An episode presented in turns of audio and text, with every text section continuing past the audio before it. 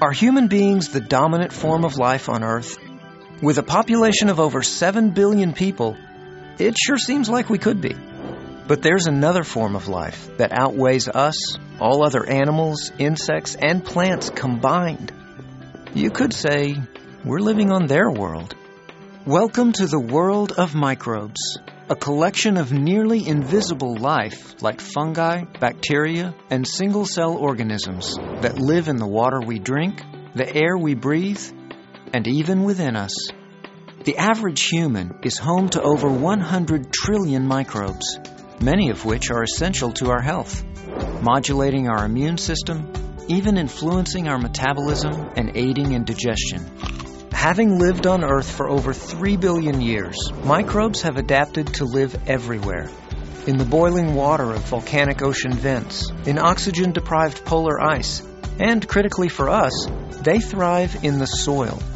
Just like with humans, they play an important role in many of the plant's biological functions. They help plants get a good start, secure nutrients, and even naturally fend off pests.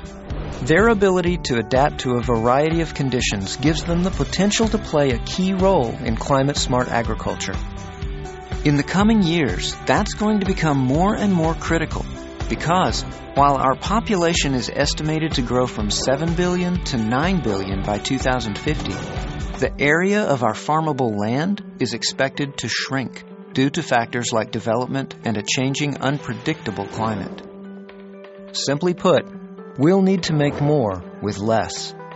As a powerful complement to existing plant and soil treatments, the natural benefits of microbes represent the next step in the art of agriculture. Researchers have only begun to uncover the potential of this amazing frontier, one which we must continue to explore and make available to farmers in a sustainable way. To rise to the challenge of feeding the planet, we all have to play a part. Scientists, growers, even the microbes. It's a world we share.